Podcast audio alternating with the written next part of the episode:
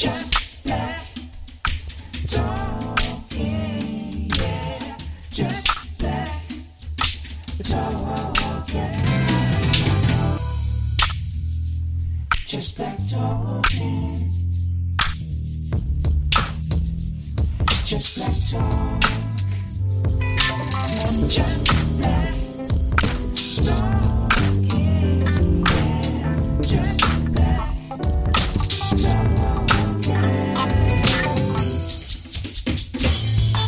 Talking.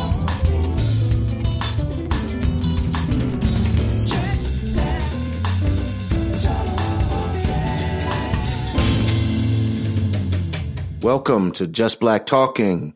I'm your host, Doctor Justin Black, and I'm super excited today as we have a wonderful topic to present to you today. Before we get into our topic and I introduce our guest, I want to say happy Black History Month to everyone who's listening. This is a special time of year where we have the opportunity to share and reflect on all of the wonderful contributions that have been made to humanity and to modern civilization over the years by so many members of our diaspora. Speaking of members of the diaspora, today we have a special guest, Mister Tommy Johnson, who is here to discuss with us something that I'm very excited about. I think is very innovative and it's timely here during Black History Month. Tommy Johnson, welcome to the show. Can you hear me? Yes, I can. Peace, King. Ah, wonderful. I'm so glad that you're here with us. And we're going to talk about something that's very, very exciting and timely, uh, an economic recovery tool. Is that a fair description? Absolutely. Wonderful, wonderful. So before we begin, why don't you introduce yourself and let everyone know who's speaking to them today? Perfect, perfect. Well, first, man, thank you for creating a space to engage in meaningful conversation. I want to salute you for your consistency and just creating a platform for meaningful conversation to be had. Uh, so much of informing and shifting consciousness um, starts with meaningful dialogue. So salute you, bro. Um, I'm grateful for you, and let's get it in. All right. I appreciate that. I do. But what this is about, and I'm really excited to, we've taken a little break with Just Black Talking as the end of the holidays and the new year began. And I'm really excited to kind of really kick things off this year with this topic and with you here with us. So why don't we start talking about Made with Black Culture? Can you describe a bit about this? Sure, sure. And to describe Made with Black Culture, I want to kind of take a step back and tell you a bit more about the journey to get here. I'm a founder and lead contributor of a nonprofit called Originals Nation, and uh, we focus on organizing Black America for economic progress. And we focus on economics because the next step in our culture's maturity, going from fighting the power to being power, requires economic expansion and wealth as a group. So our work is primarily kind of rooted in addressing the inequalities, the economic inequalities or inequities, should I say, that reinforce systemic racism. So we execute that through creating programming that raises consciousness and deploying public benefit corporations that can obtain equity in the global economy. That's quite a mouthful. Just to begin with, just what what your background is, what your goals and aspirations are.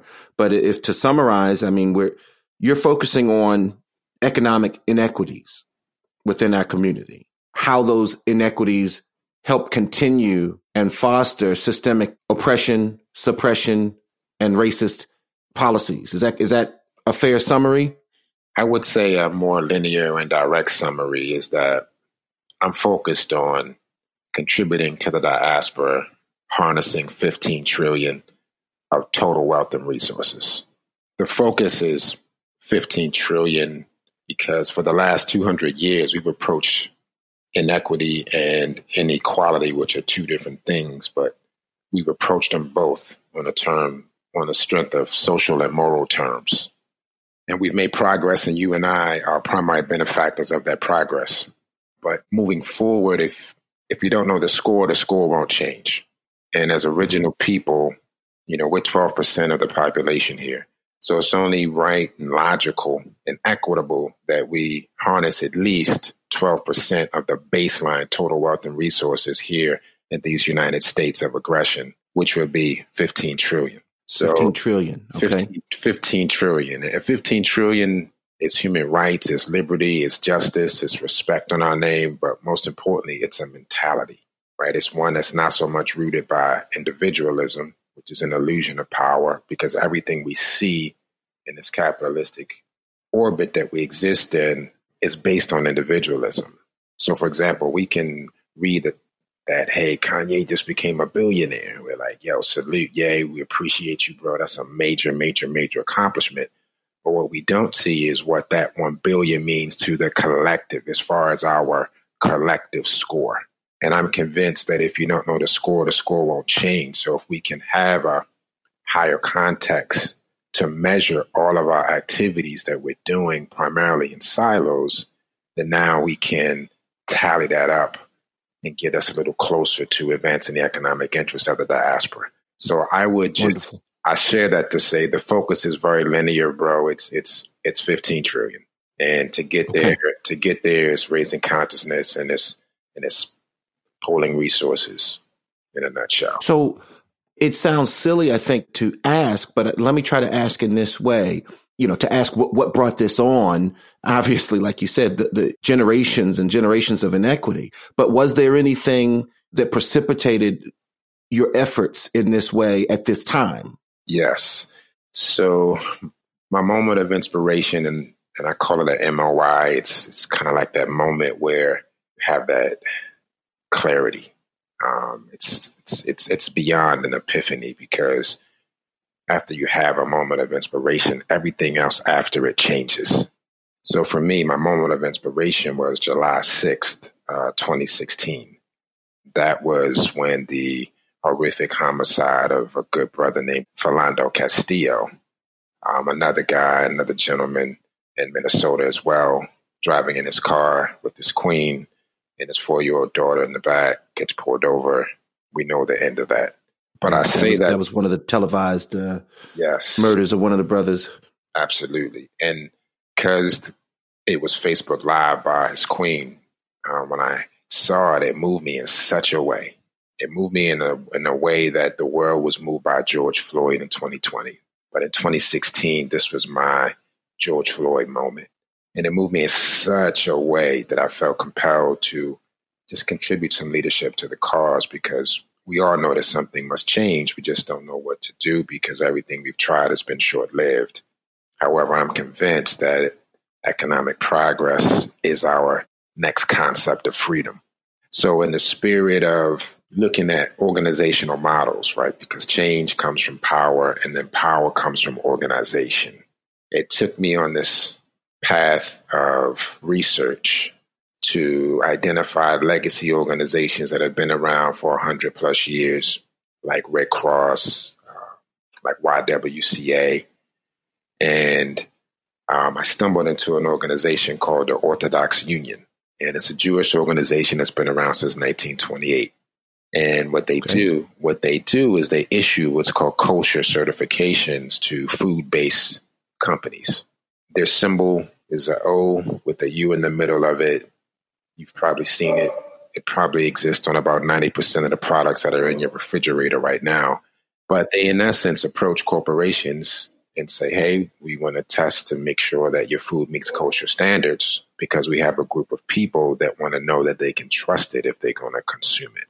So the Orthodox Union was created back in the twenties and was a certifying organization to go out with kosher products and to put a visible mark, a symbol, that uh, gives the signal to consumers that this product is officially been vetted and meets the criteria for being kosher.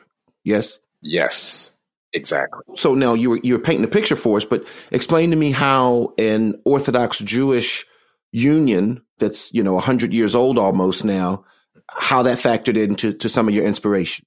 So the intention was to find a model that effectively harnessed a group of people's economic impact on global economy, and then was able to use what was harnessed or retained to repurpose it back into areas that will protect, preserve, and perpetuate that group's existence. So, mm-hmm. you know, so through the Orthodox Union, what I discovered was a perfect fit. The Orthodox Union charges corporations a perpetual licensing fee to certify these products.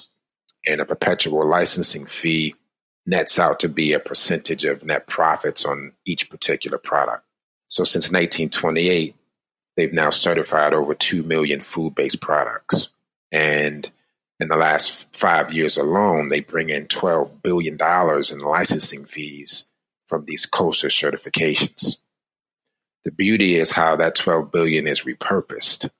Mm-hmm.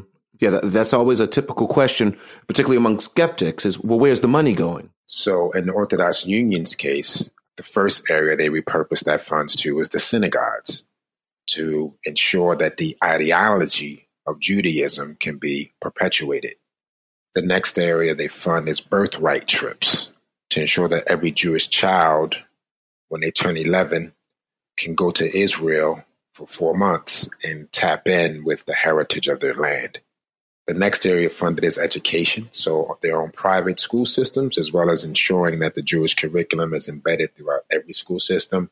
And then the final piece funded is political lobbying to protect their interest. So that's why when a Nick Cannon makes a statement, or anyone for that matter makes a anti-Semitic statement, normally someone's knocking on your door, and uh, two minutes later, that person is making a public apology. Mm-hmm. This is a significant financial reinvestment in, in their community, brought in by these certifying licensing fees, so to speak? Absolutely. Substantial, under the radar, but yet in plain sight. So when I discovered this model, I thought, man, this is the perfect, perfect, perfect model of how a group of people have been able to harness their economic impact. And I thought, as original people, we need to be able to do the same thing. I see. Okay. Okay. So you were inspired, like many, uh, by some of the, the horrific visual images that we've seen of injustice in the country. Okay. And I think that's very relatable to people, as you mentioned, most recently this past year in twenty twenty with George Floyd. I mean, lots of folks had to stop and take an inventory. Uh, there's something powerful about visual images. Okay. Yeah. We know things are happening, but sometimes having to see it graphically really makes a big deal. So that was a, that was a motivating point in life for you to, that really put you into action. Yeah. You began searching, researching. You came across something that could serve as a bit of a model with this Orthodox Union. And so where did that lead you to? So what that led me to is beginning to establish, or what I call, activate community. And when I say community, specifically a community that is inspired by organizing for economic progress, a community filled with melanin beings that want to demonstrate love, innovation, and financial togetherness.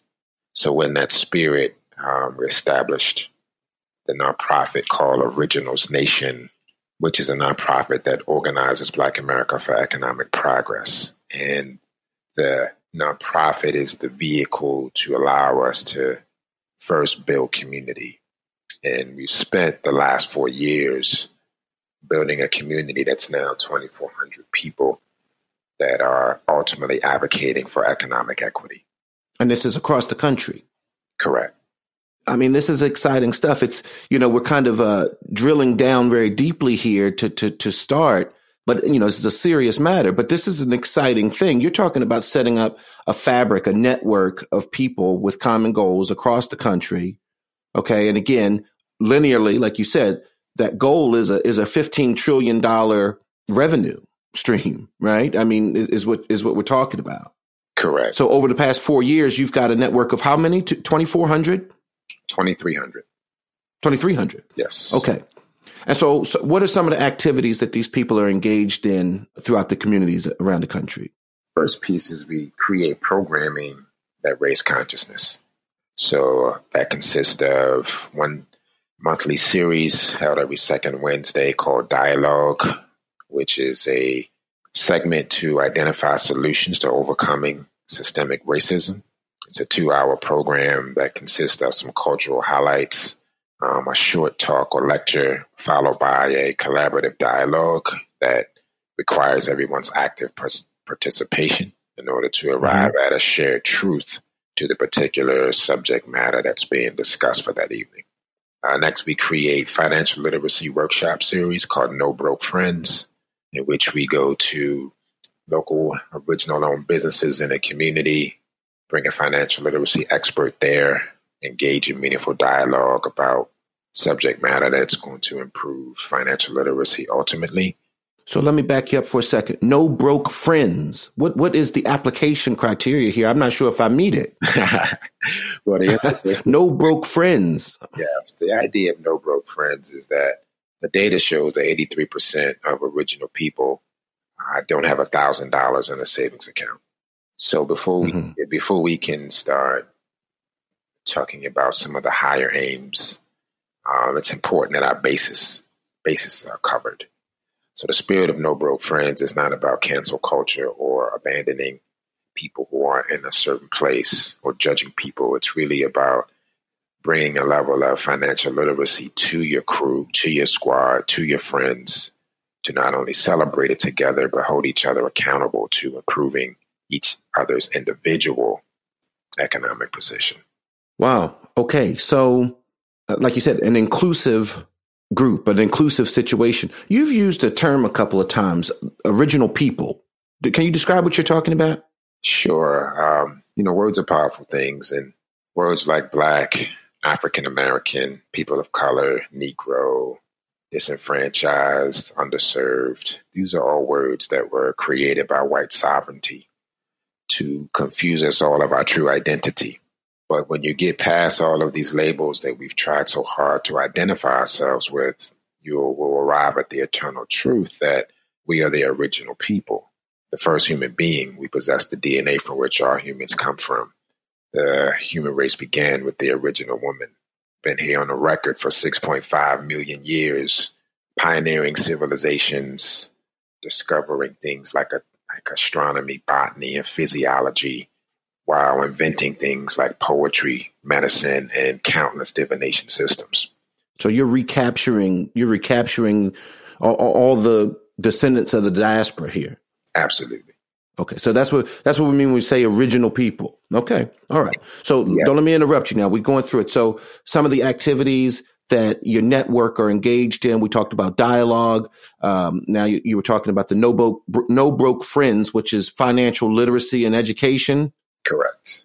Okay, excellent, man. So this is th- these are serious people doing serious things, and uh, it sounds like trying to reach back to some of the things maybe that we've lost, that sense of community that that you know it used to be uh, church, it used to be you know regular routine meetings amongst people, and it seems like some of that has has fallen out of favor. And in some respect, you're reinstituting that. Absolutely. You know, good things happen when we get together, and everything that we need, our healing, our solutions, our innovations, our next steps, all come from within the circle, within the community. So it's important to create and hold that space consistently for us to be recharged, inspired, healed. Yeah, yeah. So your network is is doing great things in a wide area, reaching many, many people, but you're working on something, and we mentioned it earlier. So Made with Black Culture. What exactly is this concept? What are we talking about here? Yeah, so part of our work with the nonprofit, besides raising consciousness, is to deploy social enterprises, or what we call public benefit corporations. These are separate entities that are existing to help us establish equity, right, inside of real markets and industries. So our first uh, public benefit corporation is called Made with Black Culture. And the aim of Made with Black Culture is really to empower the world to consume Black culture ethically. Ethical consumption of culture. Okay. Now, we talked about this before. You mentioned individual successes, right? Uh, you have you have some people who are very financially successful, but it doesn't affect the community. We also, we've talked about consumerism, and you can be a successful businessman or woman. Uh, I should say you can be a successful business person and not have the effect on your community, right? So not only that, but when we, we talk about being successful, there's still money that's lost, that's not recovered in that system. And I think that's what you're getting at, is that some of these products are brought to market that have had contributions from Black people that has not been compensated. Is that correct? Yes. Meaning that okay. culture is our number one commodity. And not only is our number one commodity, it's the most commercialized commodity. And the data. The culture itself. The culture itself. Yes. Mm-hmm. And the data shows that the commercialization of our culture, of so-called Black culture, generates fourteen trillion dollars for the global economy year after year. So give me an example of how the culture itself, essentially the culture is for sale and it's generating income, but, but it's not being paid out, right? The returns aren't being paid. The rights and the rewards aren't being paid back to the stakeholders of the culture. So yeah. This is what ethical commercialization is all about, ensuring that the rights and the rewards are actually returned back to the stewards of the culture. That doesn't happen today. What happens is the culture is commercialized. So let's specifically our image, our likeness, our labor, in our endorsement. These four core assets are pivotal pieces of Black culture that produce real economic returns. And so this is a new, this is new to me. This is a new concept of trying to quantify the costs of culture. But you're saying there's data out there that's showing you how much it's worth. Correct. The business of culture has existed since the beginning of free enterprise. It's just that free enterprise allows for the exploitation of a group's culture without requiring acknowledgement nor economic reciprocity to the culture at large. Wow. So you're targeting this and trying to recapture this. Is that, I mean, is that what we're talking? Absolutely. Is that the goal of this? The goal is to retain a share of the economic force of original people on a global mm-hmm. economy. Okay, all right. So that it then could be repurposed into areas, proven areas that will advance Black culture's condition. And that's kind of that Orthodox Union reinvestment in the community, you're saying? Yes. You repurpose this unclaimed, uncompensated cultural currency and you put it back into the culture. Walk me through this this application, this process. So let's say we have a product, okay, or a company. Walk me through what Made with Black Culture's role is, uh, kind of from start to finish on that. Sure. So the first step or up is to acknowledge the products within that company that's made with Black culture. So let's say Under Armour, for an example, a sports athletic brand. Mm-hmm. This, this is an example of a company who has products that have leveraged the endorsement, the labor, likeness, and image of Black culture to exist as a business. Uh, from their very inception, yes. Yes, from their very inception. The next step is to identify the products in their catalog that are made with the image, likeness, labor, or endorsement of Black culture. From there, once they are identified, the next step is to socially verify the original people who are part of the supply chain that contributed to utilizing their image, likeness, labor, or endorsement to creating that product. And we gather those social verifications in the form of an authenticated statement called an attestation. And an attestation. So this is this is people throughout the development of products. And anywhere you, you mentioned uh, likeness, image, labor. Uh, so really, every stage of development, these people who may have contributed now they're giving, they're verifying, they're self-verifying, they're attesting that yes, this is my contribution. Correct. Exactly. Uh-huh. That's it. Okay. And that's how we verify, because it's so important. So much of systemic racism is about original people being unseen or invisible. And there's a tremendous amount of opportunity to bring, to bring transparency to the supply chain And I think what the world will discover is how influential and how present Black culture is in creating so many of the everyday lifestyle products that the world consumes. So we are visualizing that and gathering that information through social verifications. And then once we have the social verifications, then we can issue the certificate for Made with Black Culture. And that certificate will come with usage guidelines on how to leverage the trading mark from Made with Black Culture to denote that this product is a verified product made with Black culture. And then secondly, the financial terms, which is a commitment to rerouting one percent of the net profits from the sales of those particular products back into an endowment that will fuel and fund public service initiatives to improve Black culture's overall condition. Wow. Okay.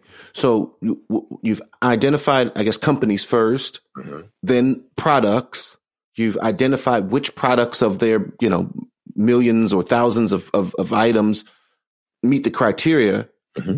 And then of those products, not of the entire company sales, but of the sales of those products, you're looking at one percent of the, of the sales. Exactly. So, so you're gathering this, this one percent. Who are the stewards of this one percent? Where does that money go? That one percent is converted into a nonprofit endowment. And that endowment is governed by legacy nonprofit organizations coupled with newer nonprofit organizations to bring a level of public trust and to ensure that the endowment lives for generations upon generations. Who, who are some of these legacy uh, foundations? N double A C P. Excellent. That's one of my one of my personal favorites. You know, they've they've kind of, uh, I guess, from almost a marketing standpoint, they've they've fallen out of common conversation, but their work still continues, and it's still so impactful and meaningful. You know, to this day, you know, almost monthly, you see some breaking news if if you're looking for it that's coming from their efforts. So organizations like that are, are wonderful. Yes, um, and and great great to know that that's part of the partnership. What about newer organizations? The newer organizations are the newer nonprofits that are very progressive and forward. And there's one particular one that comes to mind called SEAM. Um, they're headquartered in the Inland Empire of California, and they have a very, very sound grasp on cooperative economics and bringing parity uh, to the entire supply chain and, and for the community to create opportunities. So they are a perfect example of a newer nonprofit that is really doing significant work in the community by the creation of a cooperative economic model.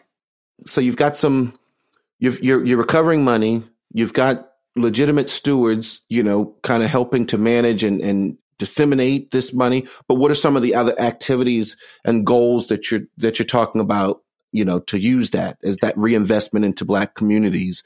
You know, what are the what are the applications? Yeah, so the applications or the investment will be repurposed into four core areas that are proven to advance the position of original people. The first area is well-being.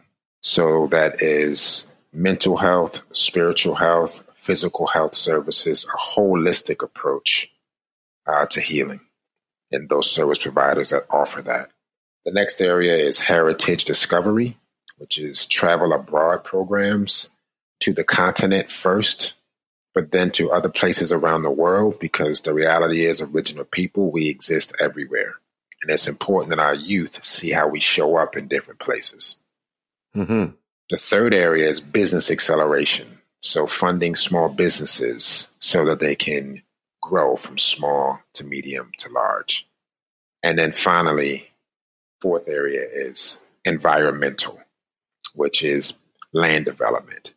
So in a similar way that you'll see a Chinatown or a little Tokyo in various cities, uh, we will be establishing Made with Black Culture corridors in various cities. Wow, that sounds exciting. Yes, and I'm super excited about it because the corridors will be mixed-use land space, incubator space, retail space, our community space, public space, but all progressive and forward, leveraging containers and efficient, eco-friendly our structures. You know, we used to have spaces and, and with different circumstances and gentrifications, a lot of the spaces that we occupied and that we frequented have been disappearing. And so the idea of getting some of those back and, and getting them back with purpose is really, it's a really exciting concept to me. Yes, man. It's, there's so many opportunities to reclaim space. But it takes money. Everything takes money. All facts.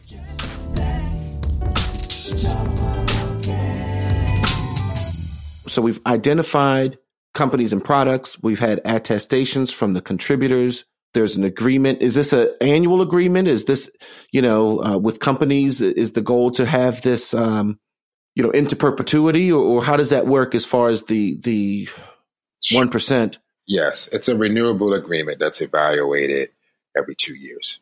There are companies that are interested. There's companies that have come out publicly and said, we're looking to help contribute to the community. Are these companies, are they as receptive, you know, in reality, uh, outside of the uh, outside of the P R releases? Well, yes, that is our targets. We are still unfolding the reality of that sentiment. What I will say, it's two things. Diversity, equity, and inclusion are here to stay. And corporations do want to learn how to restore equity in a sustainable way.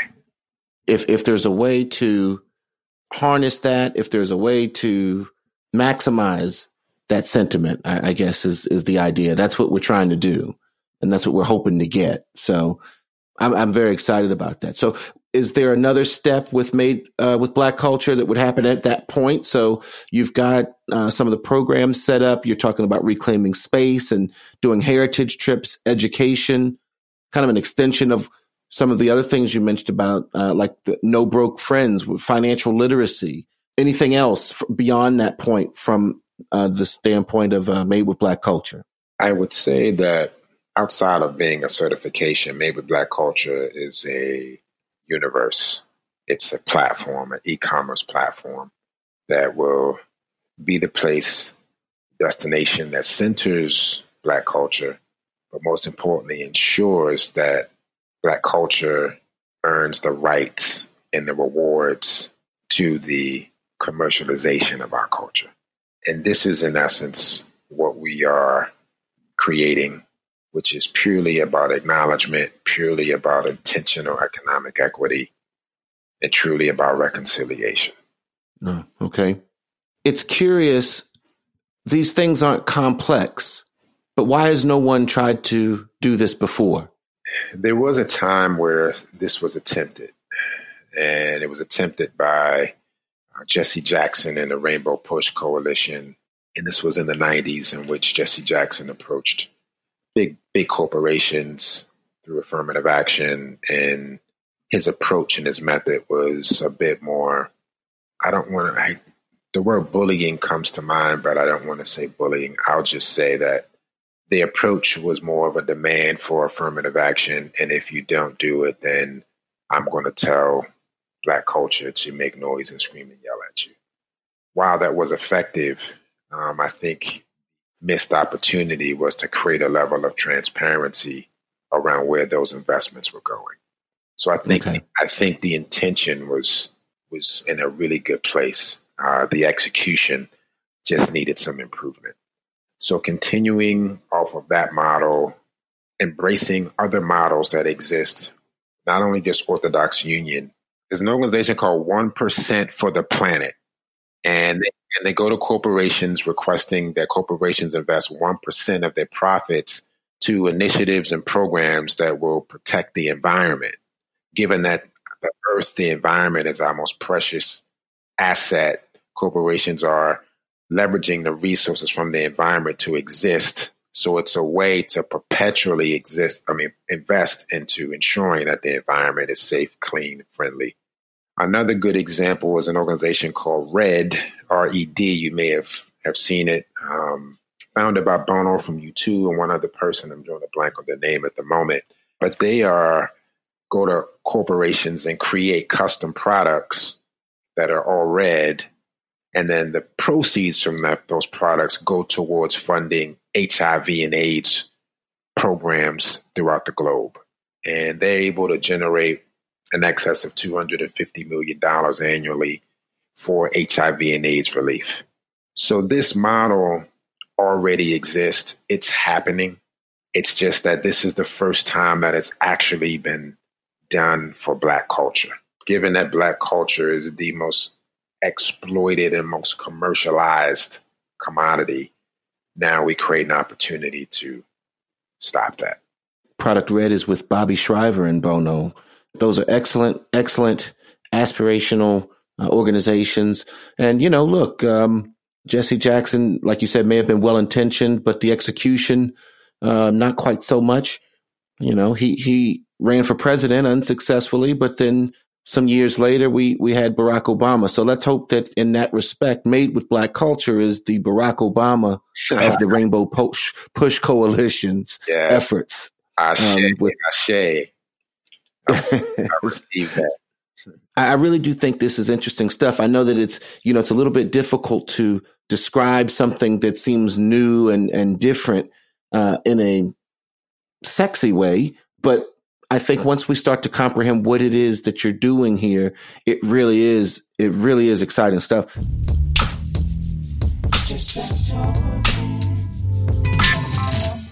How are people able to benefit? For example, some of the heritage trips, do they apply or how are they identified to be beneficiaries of some of that reinvestment? Yes, so there will be a seamless, transparent application process that will be processing applications and communicating the expectations about when trips are happening, and not just on the, the trips, but just communicating the progress of all the developments, whether it's on the wellness, well-being side, heritage discovery, the business acceleration, or the environmental piece. Um, we mm-hmm. There'll be a formalized process to manage all of that, and those results will be shared very transparent, very transparently. So, you know, another arm of of any kind of uh, progress is political and legislative. What are some of the the goals of reaching out into those avenues? That's a very excellent question and a very important part of our long-term strategy. Uh, what we're doing as far as bringing a level of awareness to inspire and empower people to consume Black culture in an ethical way is very similar and very aligned with consumer protection advocacy or consumer protection laws. Consumer protection things like uh, labeling on products for nutritional facts. All these things begin with advocacy groups um, feeling like this was important and then taking that to corporate America. And then after obtaining adoption in that from corporate America, then naturally policy begins to be created to make that a part of legislation. So yes, it is very much our intention to make the conscious, ethical commercialization of Black culture, or should I say ethical commercialization of Black culture, be a very standardized legislative policy that will be the epitome of, of truly embedding racial equity through the lens of consumerism. This is how we are addressing racial equity. You haven't mentioned the rest of your team. Who's working with you on this? Well, this entire product, this first-of-a-kind model, Uh, was shaped within the Originals Nation community, incubated within the community, shaped and formed. And our leadership team consists of some high power individuals. First, we have uh, Finney Wang. She is a fintech lawyer and blockchain advisor for the United Nations, the New York Assembly. She's co-authored three books around financial services, decentralization of banking, cryptocurrency, but she is instrumental in solidifying the value of leveraging the blockchain to socially verify culture. Uh, next, we have uh, Megan Millis. I call her the, the midwife that is literally birthing everything that we create. And she is a prominent social impact strategist that has a depth of research experience and has been pivotal in creating this economically sovereign model. And then finally, a king named Nigel Porter. And Nigel is a former partner with this agency that uh, works with large brands to create initiatives and programs for communities in a very equitable manner. So he's in this the space of translating corporate interests in a way that resonates with community impact and community stakeholders. So together, mm-hmm. us, us four are the primary core, and I can't forget, forgive me, five. I'm our head of design. Her name is Janelle Gilliard. Um, she is literally the architect that creates all design, all aesthetics, all U X, all U I. Uh, she is indeed the co-creator. And then finally, uh, leading the marketing initiatives is Mister Ari Hall, who's uh, just high-power, creative, marketing, branding, cultural architect that's brilliant at translating the ethos of a thing into marketing language and into content creation. That's our team. That's our team. But this is an endeavor that has been birthed and incubated through the community. And this is what I mean by pooling resources. Um, everything we have is within our community, and it just needs to be properly established. Okay. Okay. Excellent. Excellent. You mentioned blockchain and you mentioned marketing. Tell me how those two things come together with Made with Black Culture. The blockchain is important because the blockchain authenticates, but most importantly, the blockchain inherently brings a level of trust. So we are gathering um, social verifications in the form of what's called an attestation. And it's the blockchain technology that allows us to authenticate not only the products that are being registered to be certified, but also authenticate all of the attestations from the original people who are verifying that they contributed to making the select product. So in the marketplace, how will I identify Made with Black Culture? How will I identify products associated or endorsed or certified by Made with Black Culture? What you'll notice or see or look for on the product labeling, if it's a physical product, um, if it's a digital product, uh, you will see more of a digital icon uh, listed, but you will see the symbol for Made with Black Culture. And the symbol is a line or underbar uh, with a circle kind of to the right with specks mm-hmm. in the circle. And the circle vibrationally is symbolic of trust and reciprocity, the two core values that are required for original people to restore equity, trust and economic reciprocity. So that's the identifier, that's the symbol, that's the label, that's how you'll know that the product or company is verified Made with Black Culture. And then the blockchain aspect, where, where, how does that fit in? So the blockchain is purely the platform that is running, that the technology is running on. So it won't feel like anything different than you're that you're used to experiencing when you come on a online marketplace kind of a or e-commerce platform. Um, it's something that is almost invisible, um, but it is there for the sake of authenticating all that we are registering and attesting to. So Made with Black Culture, more than just a concept, when can we expect to start seeing some of this that we can reach out and touch and follow along and, and, and contribute with? Sure. Great question. Um, well, we're having our soft launch on March the thirteenth, twenty twenty-one. That is the anniversary of Breonna Taylor.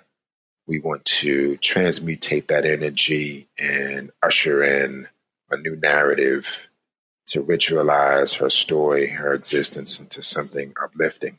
So the soft launch will be digital storytelling. And then our official launch of the marketplace will be on May the twenty-fifth, which is the anniversary of George Floyd. He is the wow. catalyst. He is the inspiration uh, that has made this time that we're in possible. So in the spirit of honoring him, in the spirit of ritualizing him in a manner that can push and advance our culture's interest. Uh, the May twenty-fifth is when we will launch officially with the marketplace filled with well-known products and retailers that have already been certified. Excellent. So not much longer before this concept, years in the making, generations in the needing, will finally be a reality. Yes, indeed. Ashe. It's exciting stuff. Exciting stuff. Once products have been identified, they've been certified, uh, we're in cooperation with the companies and, and the corporations, where will consumers, do they just go to their same stores to find uh, the products? Is there, what's the process at that point? If if I'm interested in spending my money on products that are certified in this way, where I know that part of those proceeds are coming back into communities of color, what's the circumstance for that? You would simply go to made with black culture dot com. And Made with Black Culture is not only a certification, but it's an online marketplace. And in, in this marketplace is filled with retailers of all ethnicities that are marketing and selling products that are made with Black culture. Okay. All right. So I log on, and similar to eBay's and Amazon's and anything else, same products, same prices, or what is there upcharging on it, or how does that go? Yeah. So you log on to an online e-commerce site. There are no additional upcharges. The price is what the normal retail price is for a particular product. The only difference is with the product, you're going to learn a bit more about all the original people that went into creating the product. Ah, so excellent. Really bringing okay. visibility to the supply chain. Excellent. And, and a little more interactiveness into the into the purchasing, right? So absolutely. It's interactive storytelling around products. Is there any of that in the world now? Is there any of that interactive? Um... I think, yes. In the world, you see it operating independently. So you may have, let's say, an Instagram where you'll have some images of a product. You'll have a description of a product. It's just that you probably aren't going to be able to buy the product off of Instagram. Um, however, you probably can access a link that can take you to the e-commerce location where you can, right? Whereas an Amazon is going to give you a bunch of products, but you aren't going to see any social interaction. Maybe Black Culture fits in between Instagram and Amazon as a social marketplace. I mean, certainly, certainly in time for the new generation and for the new technology and kind of merging all these things together. I think it's really going to be exciting. I'm looking forward to how it looks, how it works, and of course, how it affects communities throughout our world. I appreciate it. I appreciate your enthusiasm.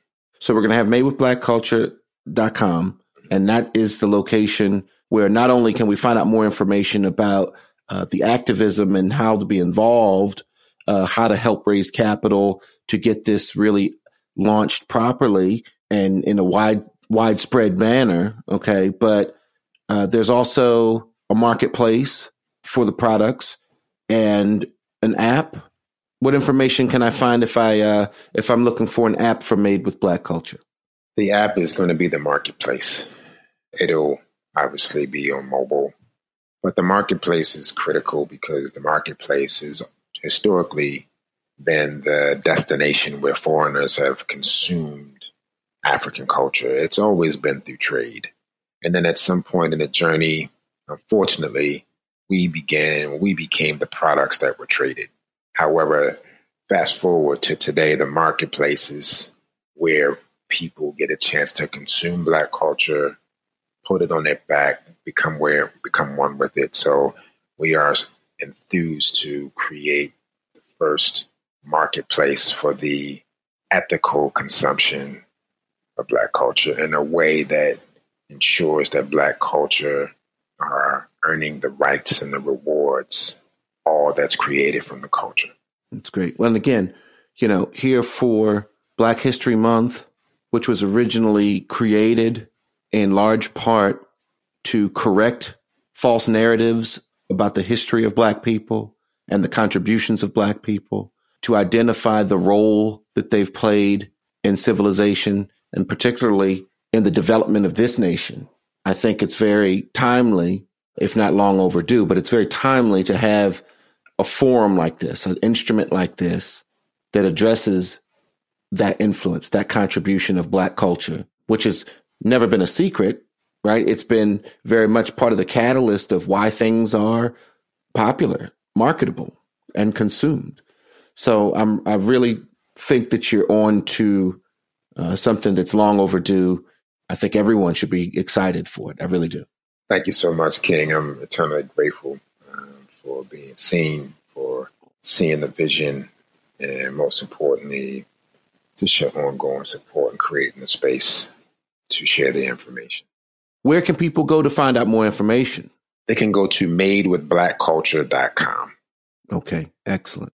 And if they want to participate in some way, are there are there opportunities to be part of Originals Nation, to be part of Made with Black Culture? Yes. Once you go to Made with Black Culture, uh, there'll be an opportunity to uh, get involved. So that can guide you that way. And then what about financing? What about money? Is there a way to donate, contribute to to this movement? Yes, absolutely. We are currently in the process of wrapping up our capital raising in the moment. So yes, there will be opportunities to get involved that way. That all can be found on the website. Excellent. So, Tommy Johnson with Made with Black Culture, launching this spring, officially out May twenty-fifth, twenty twenty-one. We'll keep looking for it. made with black culture dot com for more information. This is Just Black Talking. Thank you for joining us, Tommy. Been great. Peace and blessings.